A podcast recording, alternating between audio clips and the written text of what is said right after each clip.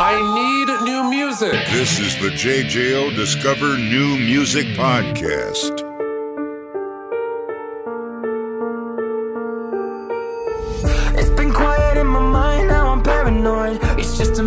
Of time before it's making noise. It's like an hourglass I can't turn over. And when it's out, it comes down like a morning. Let's get right into it. The new album, Prepare for Despair. It's officially out now. Very exciting. Now, let's talk about the title of the album, Prepare for Despair.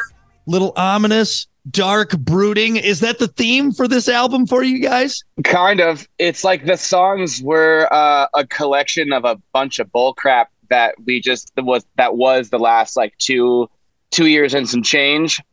So it was like a name that Andy, our guitar player, came up with, and it was like, oh, that's it. It was like, it, I mean, I it's really it was really sick. Um, but like it really does like each song is like we took so long writing it that like each song could be a different like few month period where like something was happening you know what i mean so uh yeah a little ominous but um the album has it's like a little bit of chaos there is some uh disparity in some of the lyrical content just due to it was just more of a sign of the times and uh and some heaviness and some uh and then you know we close off the album with Dark Days, which is putting it all behind me, which was a which was a methodical move. Yeah, that's that's pretty much what it what it means. But uh, yeah, I mean we wrote this, we started writing this like maybe mid 2021, but it's it's been a long time coming. Was it always original but to take it that long, or was it kind of just because of the the state of the world we were living in? And then you guys found yourself taking longer in putting this album together and writing it. it was really it was really tough to find time to allot for an entire album when either we were touring or I was home producing other artists. Um, it it just it was tough to like really set that time aside and give the label like eight new songs or something. We just didn't have the time. So what I could do is say like, yeah, here's one song, here's two songs, uh, whatever. And then um, it wasn't until we, you know, the label was like, okay, like now is the time. We need an album from you guys. That we brought on our buddy Kyle Black, who's another producer, um, who was awesome. That like basically like it was still a lot of work, but boy, did that take off so much of the workload. And I got to be like on the other side of the glass, right? Um, Yeah. As an artist, and I got to just like really focus on being creative, and um, that was part of it. And um, we wrote this album at the house um, in my friend's studio. We went to Lake Tahoe and did a riding trip in a cabin in the snow.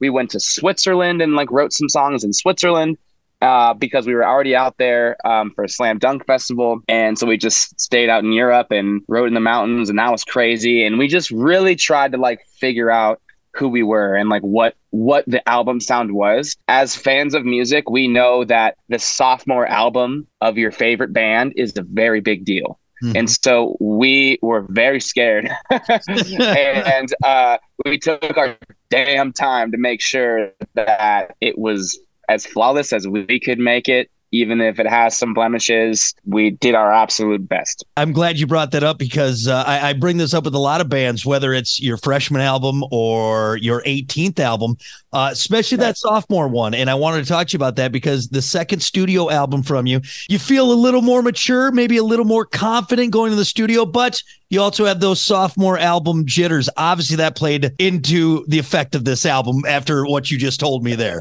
Yeah, uh, jitters is an understatement. It was like the whole career was was riding on the whole band was riding on this. I mean, Yeah. literally, that's what it felt like. Now, uh, uh, with that being said, uh, your trip to the mountains, riding in Tahoe, uh, uh, uh, Switzerland, all over the place. Uh, I do also want to talk about uh, the album artwork, which is very Yeah. reminiscent of Dookie.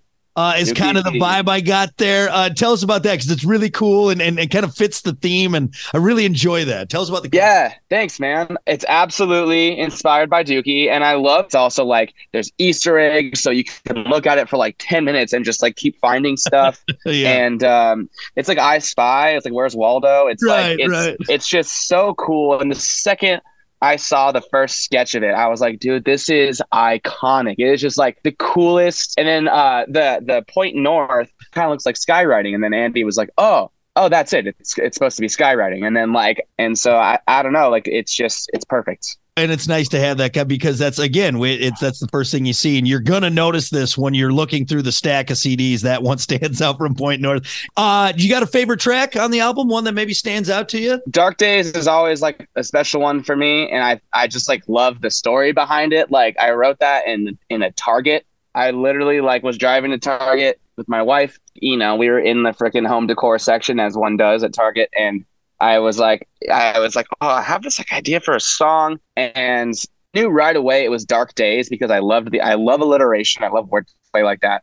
I uh, it was like, yeah, like, and so I was like, I'm done with these dark, dark, and I knew it was gonna be like this simple rhythm, none of these dark uh, days, and I was like, I don't care what the next thing is. I think I had, I'm putting them behind me and then that was all I had at Target. And then when I got home, I like, you know, got on the computer and and kind of made it all put together. And I was like, I think this is sick. And then it was kind of like the B section of the chorus was, yeah, I, I don't want you to worry that I'm lost on my own journey. It was like, I'm good. And it was kind of like a really nice sentiment for me. Like it was like something I needed for me, you know? Yeah. Um, and I think that's one of the more genuine like songs on the album. I mean, they're all genuine, but that's the one that like means a lot to me. And then the other one in the same vein is Psycho. Hmm. And Psycho, I wrote it with my friend Bruce, and it was like literally about like a very specific incident. Mm-hmm. I ha- I, have had my run-ins with like really bad panic attacks, and I've right. had my run-ins with bad anxiety and stuff. So my wife and I were doing like a New Year's trip. We were staying, we are doing a staycation in Topanga, Topanga Canyon, and like I don't know if it was me being in a small airstream or what what it was, and being remote in the mountains with no service. Like I just had a meltdown like one night for no reason. I just comes out of nowhere and then all of a sudden it goes in my stomach and then like I can't breathe and I start throwing up and then it's like this horrible thing. So Psycho is literally like my apology letter to, to my wife like uh, from that night. Well, we can't wait to hear more and and it's it's cool to hear your personal take on these tracks. Obviously all of them are very personal, but finding those ones that are really special yeah. to you.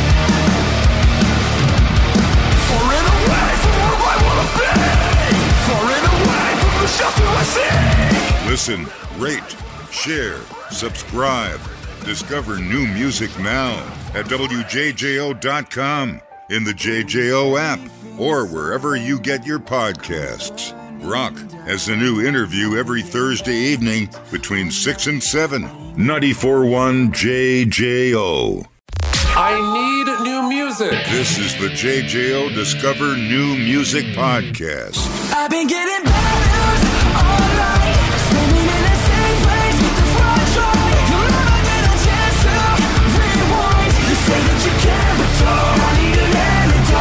before we get to rapid fire, I did want to talk about the music video for uh, Safe and Sound, which, by the way, for everyone who doesn't know, that features uh, Jonathan Vigil of uh, The Ghost Inside. Very cool uh, mix you guys did with him. And most people would say, Jon, that uh, making a music video on ice skates and full hockey gear probably isn't the safest idea. Tell no. us that experience, man, because it's a very unique music video you guys did for that one. I'm glad to hear you thought it was unique because that's what we wanted, dude. yeah. Uh, yeah, we we uh, uh, I think maybe uh, the extra skaters, including Vigil and myself, were the only ones that knew how to skate. Oh, the wow. camera, the camera guy, the DP, my bands, no one knew how to skate. People, there was like we posted a blooper reel. It's like it was nowhere near Oh the God. amount the amount of time like footage that we probably have of people yeah. just falling it was so funny dude uh, but like uh, yeah so like me and vigil um, both grew up and were raised in el segundo which is a mm-hmm. town right by los angeles airport and um, yeah i would go to his band shows when i was like freaking 15 years old like yeah. so i've, I've been a, i've been like a diehard long-term ghost inside fan uh, ever since their first album and even before when they were a dying dream right um, and uh, so as soon as this dude was on it, I was and I heard the breakdown, and I it was just like, duh, like of course that's a hockey fight.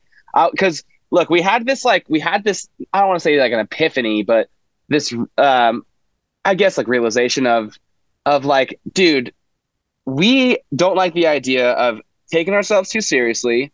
Um, we think like being like fun and funny is better than trying to act cool and like freaking mystic. So we like, uh, we were like, let's just do a hockey game and we can all just eat shit and like beat the crap out of each other. And that would be something that people will at least like remember as opposed to being like just dudes playing our instruments, like you say, like the like that typical band promo stuff. Right. Um, so uh, yeah, Jonathan Vigil is a very big hockey player, hockey fan, as am I. I don't play in my adult life um, because I just I live in the studio here. I just Mhm. I never leave. But um, and you know I I know John toured for a while and stuff too, and he had obviously his injuries from the crash, so he probably took some time off. But but I was like, dude, I would even uh, it was more selfish. I just wanted to play hockey with with Vigil, Yeah, and my, uh, my daughter came in. Sorry about that. it's all good. I, uh, I just I just wanted to play uh, hockey with Vigil, so I was like, I was like, maybe this is an excuse, and we'll just film it and make it a music video. Yeah, and then, there uh, you go. so so I hop on the skates, and it'd been ten years since I skated, uh, like legit ten years. But I played hockey my entire childhood life through high school. Um, and then as I went to audio school after the fact, I kind of fell off. But I- it was like riding the bike. I just I I was like freaking skating circles around dudes, and and uh, it was awesome.